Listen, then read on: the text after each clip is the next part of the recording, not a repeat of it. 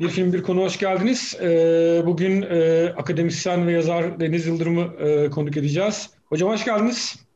Merhaba, hoş bulduk. Ee, nasıl gidiyor? Ee, hem Karadeniz'de durumlar nasıl gidiyor? Hem de sizin mesleki olarak tabii online dersler devam ediyor bildiğim kadarıyla. hem de sizin kendi kişisel olarak durumunuz e, ne durumda? Ya açıkçası eminim pandemiyi herkes farklı şekillerde e, deneyimliyor. E, akademisyen olarak açıkçası en fazla sorun belki uzaktan eğitim. E, çünkü dersin bir sosyal etkinlik olarak da aynı zamanda düşünülmesi lazım. Sınıfta etkileşimli olarak. E, e, bir ekranın karşısında ders anlatmak çok keyifsiz her şeyden önce. Diğer taraftan öğrencilerimizin bir yıldır yaşadığı sıkıntılar, birçok öğrencinin e, maddi şartları iyi olmayan, internete yeterince erişimi olmayan e, ve memleketlerine döndükten sonra ailelerin ekonomik durumu kötüleştiği için kendileri de hayata erkenden atılıp çalışmak zorunda kalan birçok öğrencim var. E, bu da açıkçası üzüyor beni. Çünkü derslere katılım ve performans açısından da öğrencileri etkiliyor. Yani e, pandemi aslında farkında olmadığımız çok hızlı bir öğrenciliğin işçileşmesi süreci yaşatıyor Türkiye'ye. Tahminen ileride bunu daha iyi e, göreceğiz, hissedeceğiz. E, en azından ben yakından bunu biliyorum, konuşuyorum, gözlemliyorum öğrencilerimde. E, böyle ders yükü bir taraftan derslere hazırlık, öbür taraftan işte haftada iki gün Cumhuriyet Gazetesi yazıları, e, kitap hazırlıkları. E, bir yandan işte bir öykü kitabı hazırlıyorum. Bakalım onu bitirmeye çalışıyorum. E, devam ediyor böyle yoğun geçiyor. Bakalım nereye kadar gidecek. Peki güzelmiş yine de siz bu e, şeyi bir şekilde verimli değerlendirenlerdansınız e, anladığım kadarıyla. Gerçi ben hani bir gazeteci olarak akademik disipline böyle böyle bir hayranlığım vardır. Çünkü kendi çok disiplinsiz böyle uzun soluklu şeyleri çok kolay disipline olabilen biri değilim. Böyle hani böyle oturayım da bir, bir yıl harcayayım da bir kitap yazayım. Ee, olamıyor bir türlü. O kadar uzun soluklu dis disiplin edemiyorum kendimi. Ama e, yani bu, bu böyle bir şeyim var. Böyle uzun soluklu disiplini edenlere bir hayranlığım vardır her zaman yani. Yani akademik disiplin belki o bir çalışma etiği olarak değil ama sizde ve yazılarınızda gördüğüm bir başka disiplin bütünlüklü bakış açısı. Ee, hiçbir zaman dağınıklık yok. Film analizleriniz o yüzden çok e, aslında e, keyifli okuyorum onu da belirteyim. Çok sağ olun. Ee, hem içerisinde bir sosyal siyasal bağlam, bir analiz var, bir geri plan var.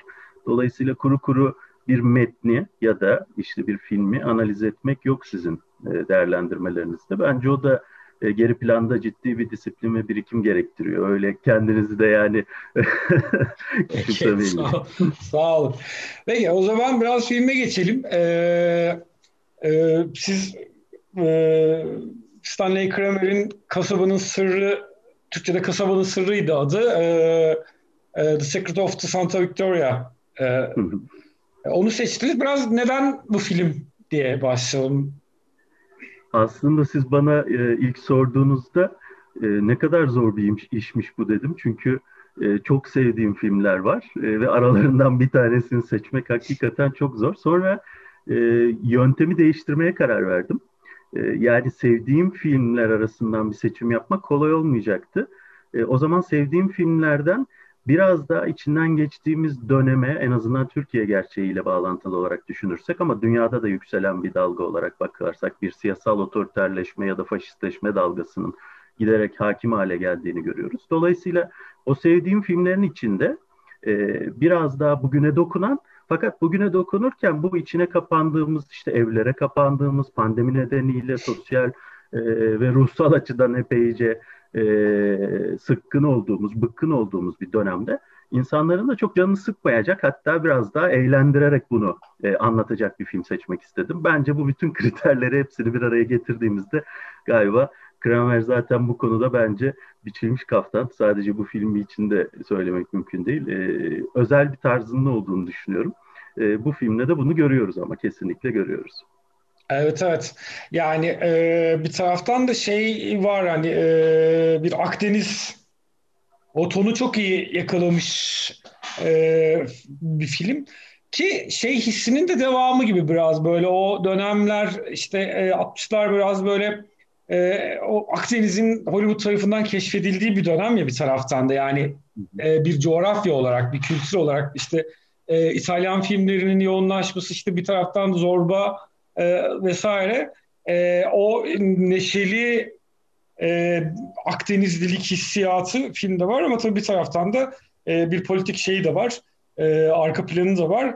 Peki yani o politik arka planı nasıl oturtmalıyız? Ha, Şimdi aslında e, bir roman uyarlaması olduğunu e, hatırlatmak lazım filmin. E, Crichton'ın Kasabanın Sırrı adıyla yine 70'lerde Türkçe'de çevrilmiş bir romanından uyarlama. E, kitapla ilgili biraz e, bir haftadır bir araştırma yapıyorum. E, ilgimi çeken bir bilgi 66'da yayınlanıyor Amerika'da ve 50 e, hafta boyunca New York Times'ın 66 e, yılı için gerçekleştirdiği anket 50 hafta boyunca ilk 10'da en çok satanlarda ve 18'inde de birinci sırada. bu şu açıdan ilginç geldi bana. Yani sosyal ve politik göndermesi aslında oldukça fazla olan bir eserden bahsediyoruz. Dolayısıyla 66 işte o tüm dünyada yükselişe geçmek üzere olan o 68 dalgasının bir ön hazırlığı gibi bir dönem. Dolayısıyla edebiyatta, sinemada, kültürel alandaki e, ürünlere baktığınızda aslında bir şeylerin yükselişini habercisi olarak ele almak, değerlendirmek mümkün. Yani kültürel üretime biraz e, buradan da bakmak gerektiğini düşünüyorum. Ben e, bugün mesela Türkiye'de de biraz bağlamından kopuk olarak e, belki film tartışmasının dışında kültürel hegemonya tartışması sürekli gündeme geliyor biliyorsunuz. E, bu tartışmanın da mesela e, bir e, uzakta e, sosyal, siyasal, ekonomik gerçekliğin dışında bir de kültürel alan var.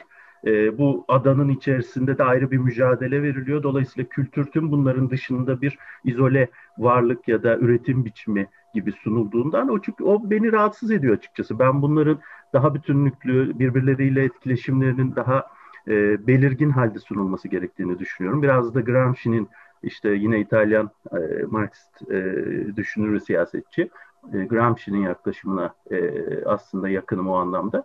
E, bu filmi de aslında onunla değerlendirmek gerekiyor belki de. Yani hem romanın o dönem 60'lardaki gördüğü büyük e, ilgi, e, daha sonra da e, filmin gördüğü ilgi. Filmi tabii politik bağlama şöyle açabiliriz. Ee, işte kısa bir özet isterseniz yapalım. Onun üzerinden e, gidelim. Tabii tabii spoiler vermekten pek çekinmiyoruz. Çünkü eski filmler konuştuğumuz için hani rahat spoiler tamam. verebiliriz. Harika. Ee, işte bir küçük kasaba, e, İtalya'nın kuzeyinde bir aslında kasaba bu, Santa Vittoria ve burada gündelik sıradan yaşamın içinde bir insan topluluğu var. Kasabalılar işte hayatlarını sürdürüyorlar ve faşizm altında sürdürüyorlar. Mussolini e, faşizmi altında sürdürüyorlar. Bence filmin zaten en başta girişte daha çarpan yanı e, faşizmin ne kadar sıradanlaştığı ya da gündelik hayatın içerisinde aslında e, bizim ya da e, genel olarak işte antifaşist duyarlılığı daha ziyade entelektüel düzeyde ifade edenlerin yaklaşımıyla e, faşizme yaklaşım konusunda gündelik hayattaki e, bakış açısı arasında bir mesafe var. Bunu gösteriyor. Başından itibaren bunu görüyorsunuz. İşte bir genç, kasabalı genç şehirden geliyor ve haber veriyor. Mussolini öldü diyor, gitti. 1945 insan olduğunu anlıyoruz. Tam da aslında savaşın sona ermek üzere olduğu ve faşizmin genel olarak yenilgiye geçeceği bir dönem bu Alman faşizmi içinde. E, ve filmde en dikkat çekici ama mesela kasaba meydanında toplananların hiçbiri o e, haberi verenlerin sevincine ortak olmuyor. E, çünkü onlar için faşizmin varlığıyla yokluğu arasında e, büyük bir farklılık yok aslında bakarsanız. E, fakat belki ideolojik ve siyasal adlandırma bakımından yok. Fakat gündelik hayatlarına nereden dokunduğu vurgulanınca yani e, faşizmin yereldeki ittifaklarının kimler olduğu. Somutlaşınca.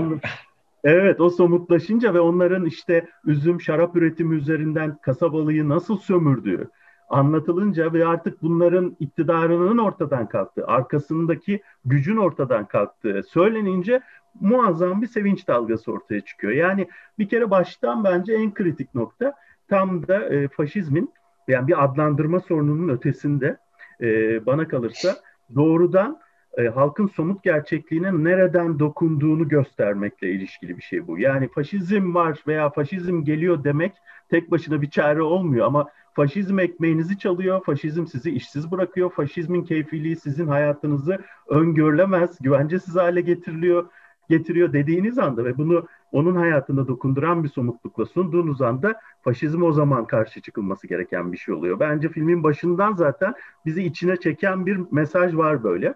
Devamındaki gelişmeler de bence çok e, ilginç. Çünkü Mussolini ile biraz kafiyeli olsun diye bir Bombolini karakteri var aslında. Dolayısıyla bizim kişiler üzerinden bir tahlil yapmamızın da yanlışlığını biraz inceden inceye veren bir yaklaşım var. Çünkü bu kasabanın sıradan insanı Bombolini e, ve aslında faşizme destek vermiş biri. Su deposunun tepesine gitmiş Mussolini için işte oraya yazılama yapmış bir insan. Bu en sonunda da oraya çıkıyor sarhoş halde de o yazının olduğu yere çıkıyor. E, fakat bir süre sonra oradan işte bir süre sonra damadı olacak kişi tarafından kurtarılırken e, aşağıya o tezahüratlar yapılınca e, cesareti yerine geliyor ve bu sefer aşağıdakiler Bombolini diye tezahürat ediyor. Orada da çok ironik bir şekilde aslında kitlelerin e, birinin yerine bir başka ismi geçirmekte ya da kişi kültü inşa etmekte e, çok zorlanmadığını gösteren bir çizgi sunuluyor bize. Dolayısıyla tek başına faşizmin gitmesi ya da faşizmle somutlanmış bir ismin ortadan kalkmasının otomatik olarak bir demokratikleşme ya da kişilere bağlı olan bir ekonomik siyasi düzeni ortadan kaldıracağı mesajının altını çiziyor. Böyle bir şeyin mümkün olmayacağını daha doğrusu görünür kılıyor. Sonra evet. e, bir taraftan ama, da şöyle bir şey var ama değil mi? Sanki böyle yani İtalyan faşizminin çözülüşü başka bir şey ve onun oradaki e, yerli halk üzerindeki etkisi başka bir şey ama mesela Nazilerin gelişi bambaşka bir şey oluyor. Kesinlikle. Yani o orada mesela ikisinin arasındaki farkı da e, ortaya koymaya başlıyor. Bence bu da çok iyi seçilmiş. E, çünkü filmde sonuç olarak bir e, kopuş noktası belirlenmiş ve o kopuş noktası tam da e, tamam faşizm gitti, Mussolini öldü ama yerine şimdi de haber geliyor ve e, Hitler'in Nazi güçlerinin kasabayı işgal edeceği haberi geliyor. Şimdi orada artık e, bir söylem biçimi olarak faşizme karşı çıkmanın veya yeni, yerine işte A kişisi gitti B kişisinin yerine geçirelim. Mussolini gitti Bombolini'yi getirelim mantığının daha ötesine geçilmesi gerektiği artık kolektif bir şeylerin yapılması gerektiği konusuna e, geliyoruz ve bence asıl antifaşist mücadeleyle ilgili orada daha da e, dayanışmacı unsurlar devreye giriyor. Çünkü yine hayatlarına dokunan nokta tam da o şarap şişeleri ve faşizmin bu sefer işgale gelen faşizmin aslında bu gelire el koymak istediğini e, biliyorlar. E, ne yapacaklar? 1 milyon 300 binden fazla mahzenlerinde bütün kasabanın biriktirdiği ortak varlığı topladığı bir e, şarap birikimi var. E, bunu kaçırmaları lazım. Tek yerde e, kasabanın dışındaki Roma mağarası, onun içindeki uzun tüneller. E, buraya nasıl taşınacak? Çok kısa sürede gelecekler belli ki. Oradaki örgütlenmenin devreye girişi. Biliyorsunuz önce bir kaos oluşuyor. Herkes şarap şişelerini yerlere döküyor. Kendi kendine iş yapmıyor. Dök ve başarılamıyor bir şeyler. Ama ne zaman bir organizasyon, örgütlenme disiplini işin içine devreye giriyor ya da bir öncü birikim diyelim buna. Daha terminolojik açıdan siyasi açıdan belki ifadeyi doğrulaştırmak için. Bu öncü birikimin e, ikna etmesiyle birlikte ve disiplinli bir çalışmayla dört koldan kasabanın içinden mağaraya kadar geceli gündüzlü çalışmayla o şişeler taşınıyor ve aslında o noktadan sonra artık e, dayanışma yoluyla iş tamam başarılmış gibi görülüyor. Ama aslında orada bitmiyor. Ve devamında e, Alman güçleri işte işgal ettikten sonra biraz Bombolini'nin e, o gelgitli hali, işte Machiavelli göndermeleri var zaman iç, filmin içinde. Bence çok ince seçilmiş onlar. E, işte e, bir taraftan e, sanki e, işte hiçbir şeyden haberdar değilmiş gibi, Alman işgali karşısında da e, boyun eğecekmiş, işte hiçbir itirazı olmayacakmış bir kişi gibi uzlaşmacı bir görüntü. Ama e, belli bir süre sonra ortaya çıkıyor ki o depoda bırakılan 300 bin şişe e, bütün şişeler değil. E, çünkü o yemleme yöntemi olarak bırakıldı gelen e, Nazilere. 1 milyon şişenin kayıp olduğu ortaya çıkıyor ve aslında bütün direnişin ikinci ayağı orada örgütleniyor. Yani ilk ayak ekonomik örgütlenmeydi. E, ikinci ayak galiba siyasallaşma aşaması oldu direnişin. Ve e, bu noktada sır vermeme, e, karşı tarafın elindeki en önemli güç olan işte bilgi tekeli, propaganda tekeli faşizmin ayakta kalabilmesi için onu kırma ve e, bilgi tekelini kendi eline geçirme. ve e, artık çıldırma noktasına gelen komutan zaten Nazi güçleri yenilmek üzere, e, Almanya yenilmek üzere ve çekilecekler. Çekilirken bile Bombolini'ye işte tamam biz almayacağız o şişeleri ama söyle nerede biliyorum diye e, ve kimsenin buna yanıt vermemesi filmin en sonunda da e, o büyük bir sevinç dalgasıyla işte e, başarılmış olarak e, bu sefer özneleşmiş bir şekilde kasaba halkının kendi iradesiyle faşizmi kovması. Sizin dediğiniz gibi ilkinde kendi iradesi dışında bir haber olarak faşizmin gidişini öğrenmişti. Fakat ikincide kendi iradesini örgütleyip dayanışma yoluyla e, bu sefer kendisi kovmuş oldu.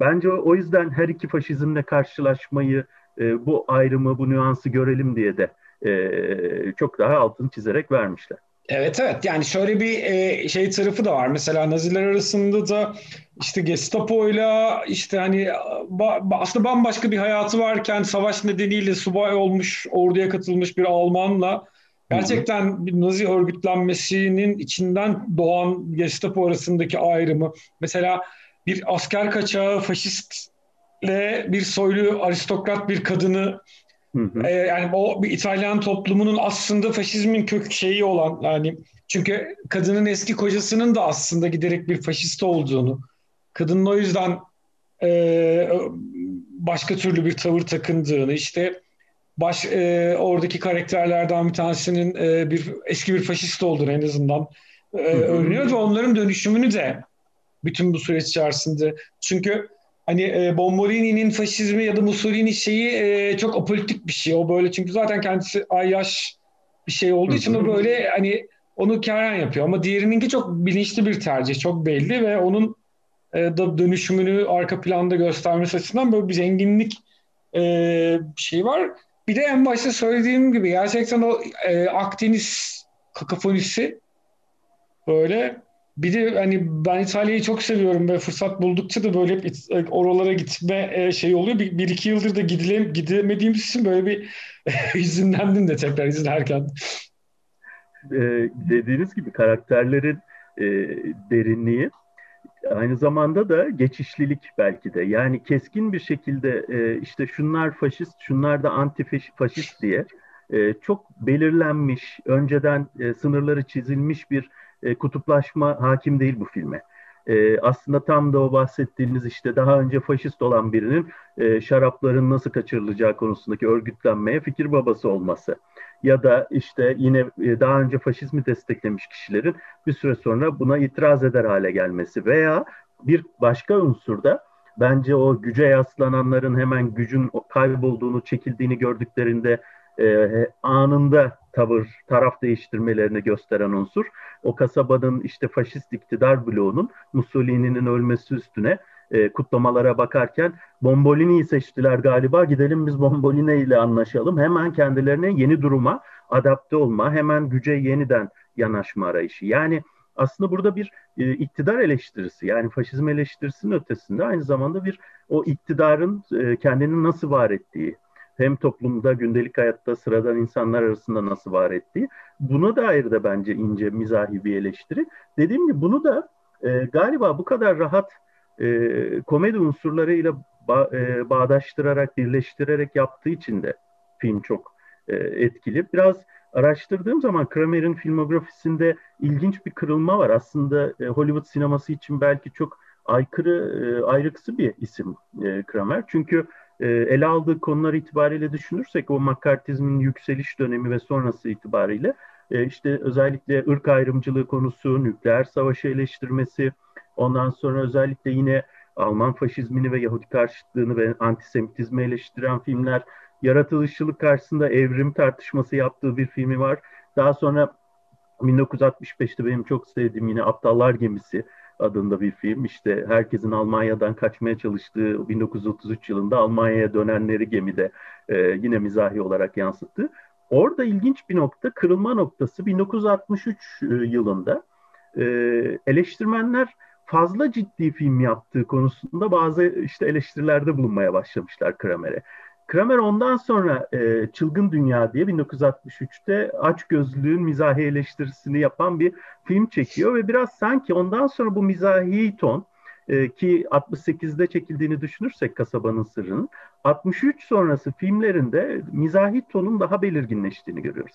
Ama mesela 58'deki o meşhur ki ben hapishaneden kaçış filmlerini de e, çok seviyorum. Kader bağlayınca e, e, filmi mesela. Yine orada da iki mahkum kaçıyor ama biri siyah, biri beyaz ve bunların zorunlu dayanışması bir süre sonra karşılıklı tanıma ve saygıya dönüşüyor. Yani aslında daha maceracı, daha ciddi konuların 60 sonrası, 63'ten sonra böyle bir mizahi yan kazandığını düşünüyorum.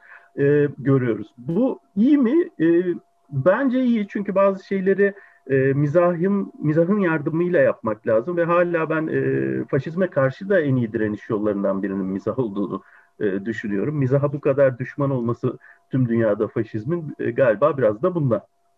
Evet. Yani e, bir taraftan da Kramer'in tabii hani e, şeyi atlamamak lazım. Hani e, senin de biraz önce söylediğin gibi e, bütün aslında yönetmenlik kariyerinin temel taşları da bu ırk.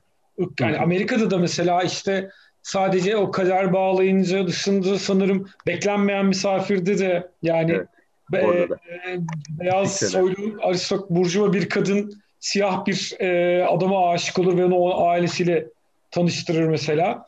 Yani e, bu bu mesele şimdi Nürnberg duruşması zaten ay, tamamen bambaşka bir şey.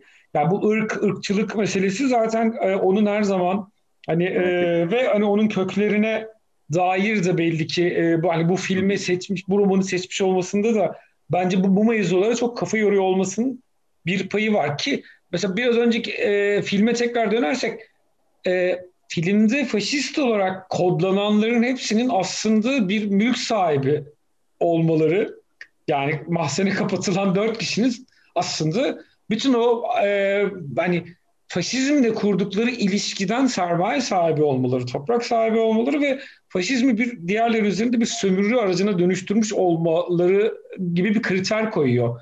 Onu ayı, ayı onları ayırıyor. Mesela hani sıradan e, bir emekçinin Mussolini'yi sevip sevmemesinin o kadar önemli bulmuyor mesela anlatı.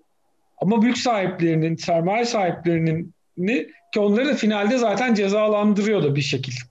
Yani onların nazidir O bakımdan da e, doğru bir, doğru derken yani başka bir başka türlü bir yaklaşımı e, olduğu da söylenebilir metnin diye Kesinlikle. düşünüyorum. Ee, yani özellikle o yereldeki işbirliği yaptığı kesimler yani faşizmin aslında e, bir kişi üzerinden hep var edilen ya da bir kişiyle özdeş olarak sunulan sistemin nasıl oluyor da en e, yereldeki bir küçük kasabaya, merkezle iletişimin o dönem için şartlarını düşünürseniz, bugünkü propaganda ve haberleşme, ulaşım olanaklarının da olmadığını düşününce, e, bir şekilde kendisini somutlayacak, oradaki varlığını inşa edecek başka güçlere ihtiyacı var. Her ideolojinin var aslına bakarsanız. E, bu kılcal damarlara kimler aracılığıyla inmiş? Tamam, e, faşizm daha çok daha çok işte bir halkı yanına alma ya da kendine göre tarif ettiği kimi elitlere karşı ger- gerçekten bir halkçı görüntü verme stratejisi izledi yükseliş döneminde. E, ve bunu son derece gerici bir çerçeve içerisinden yaptı. Öncelikle de gerçek anlamda halkçı olan tüm kesimlerin üzerinden geçti. İşte Gramsci de bunlardan biriydi, zindana atılanlardan biriydi. E, burada e, sıradan halkın nasıl destek verdiği ya da e, destek verip vermediği konusu çok fazla bence öne çıkmıyor en başta zaten. O e, sonradan su tankının üzerine çıktığında Mussolini'nin yerine Bombolini sloganları atılmaya başladığında biraz belki veriliyor. E, asıl bu yerel sisteme, sistemin kendisini yerelde nasıl inşa ettiğine dair tam da sizin bahsettiğiniz işte yereldeki tefeci, A diyebileceğimiz unsurlar ya da işte e, belki hani Kıvılcım'ın o meşhur ifadesiyle tefeci bezirgan unsurlar diyebiliriz belki. Bu unsurlarla inşa edilmiş bir faşizm var. Halk açısından e, bunların hapsedilmesi, bunların e, inisiyatif almasının önlenmesiyle aslında yeni gelen faşizm dalgasına karşı bir dayanışma mümkün oluyor. Eğer bunlar e, yeniden inisiyatif ele alsalardı, Mussolini gitti, Bombolini geldi ve biz şimdi Bombolini'yi aynı şekilde geri plandan yönetmeyi sürdürürüz ve böylece e, gemimizi yürütmeyi başarırız diyebilselerdi, e, büyük olasılıkla bu böyle olmayacaktı. O noktada benim aklıma biraz daha yine İtalyan bir roman uyarlaması olan o meşhur Leopar filmi geliyor. Hmm. Orada bir meşhur aristokratların İtalya'nın işte Fransız tipi bir burjuva devrimi yaşamaması için, aristokratların her şeyi kaybetmemesi için biraz Gramsci'yen pasif devrim kavramını andıran bir şey vardır. E, ifadesi vardır orada top büyük aristokratın. E, hiçbir şeyi kaybetmemek için her şeyi biz değiştirmeliyiz. Yani bir şeylerin artık değişme vakti geldi. Bunu ya aşağıdan gelenler yapacak ve bizim mülkiyet düzenimize de meydan okuyacaklar ya da biz bu değişim vakti geldiğinde kontrollü olarak değişimi kendimiz yapacağız. Yukarıdan aşağı yapacağız. Zaten İtalyan siyasal birliği, İtalyan devrim tipinin işte ya da İtalyan e, milli devletin inşa sürecinin Fransız devrimiyle arasındaki farkı o yüzden Gramsci de çok önemsemişti. E, galiba bu filmde o da e, biraz öne çıkıyor. Yani sosyal güçlerin e, varlığından bağımsız olarak bir düzen değişikliği tarifi yapmak ya da anti otoriterlik, demokrasi mücadelesi e, yapmak e, çok da mümkün değil. Belki buradan kıssadan ise Türkiye'ye de bazı mesajlar vermiş oluruz. Bence çok güzel bağladık ve bitirdik. 25 dakikayı geçtik çünkü. 25 dakikayı bulduk daha doğrusu. O yüzden toparlamamız lazım. Ee, çok sağ olun. Valla çok lezzetli bir sohbet oldu. Çok teşekkürler. Teşekkür ederim. Ben de çok teşekkür ederim. Benim için de çok keyifliydi. Ee, ben çok fazla ekranlarda olmayı tercih eden biri değilim. Ama e, sinema olunca hem de sizin programınız olunca benim için çok keyif oldu açıkçası. Çok sağ olun. Sağ olun.